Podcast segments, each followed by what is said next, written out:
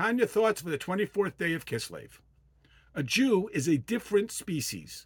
Much as we do not expect the vegetable to act like the animal, we cannot expect the merely human to act as the divine. The human is based on his own needs, and those needs can be quite virtuous the need for friendship, and the need for family, and to protect the family, and to provide for oneself and survival.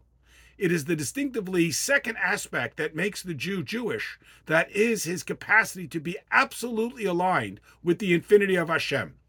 It may not always be manifest, it is within the capacity of the Jew to reach this.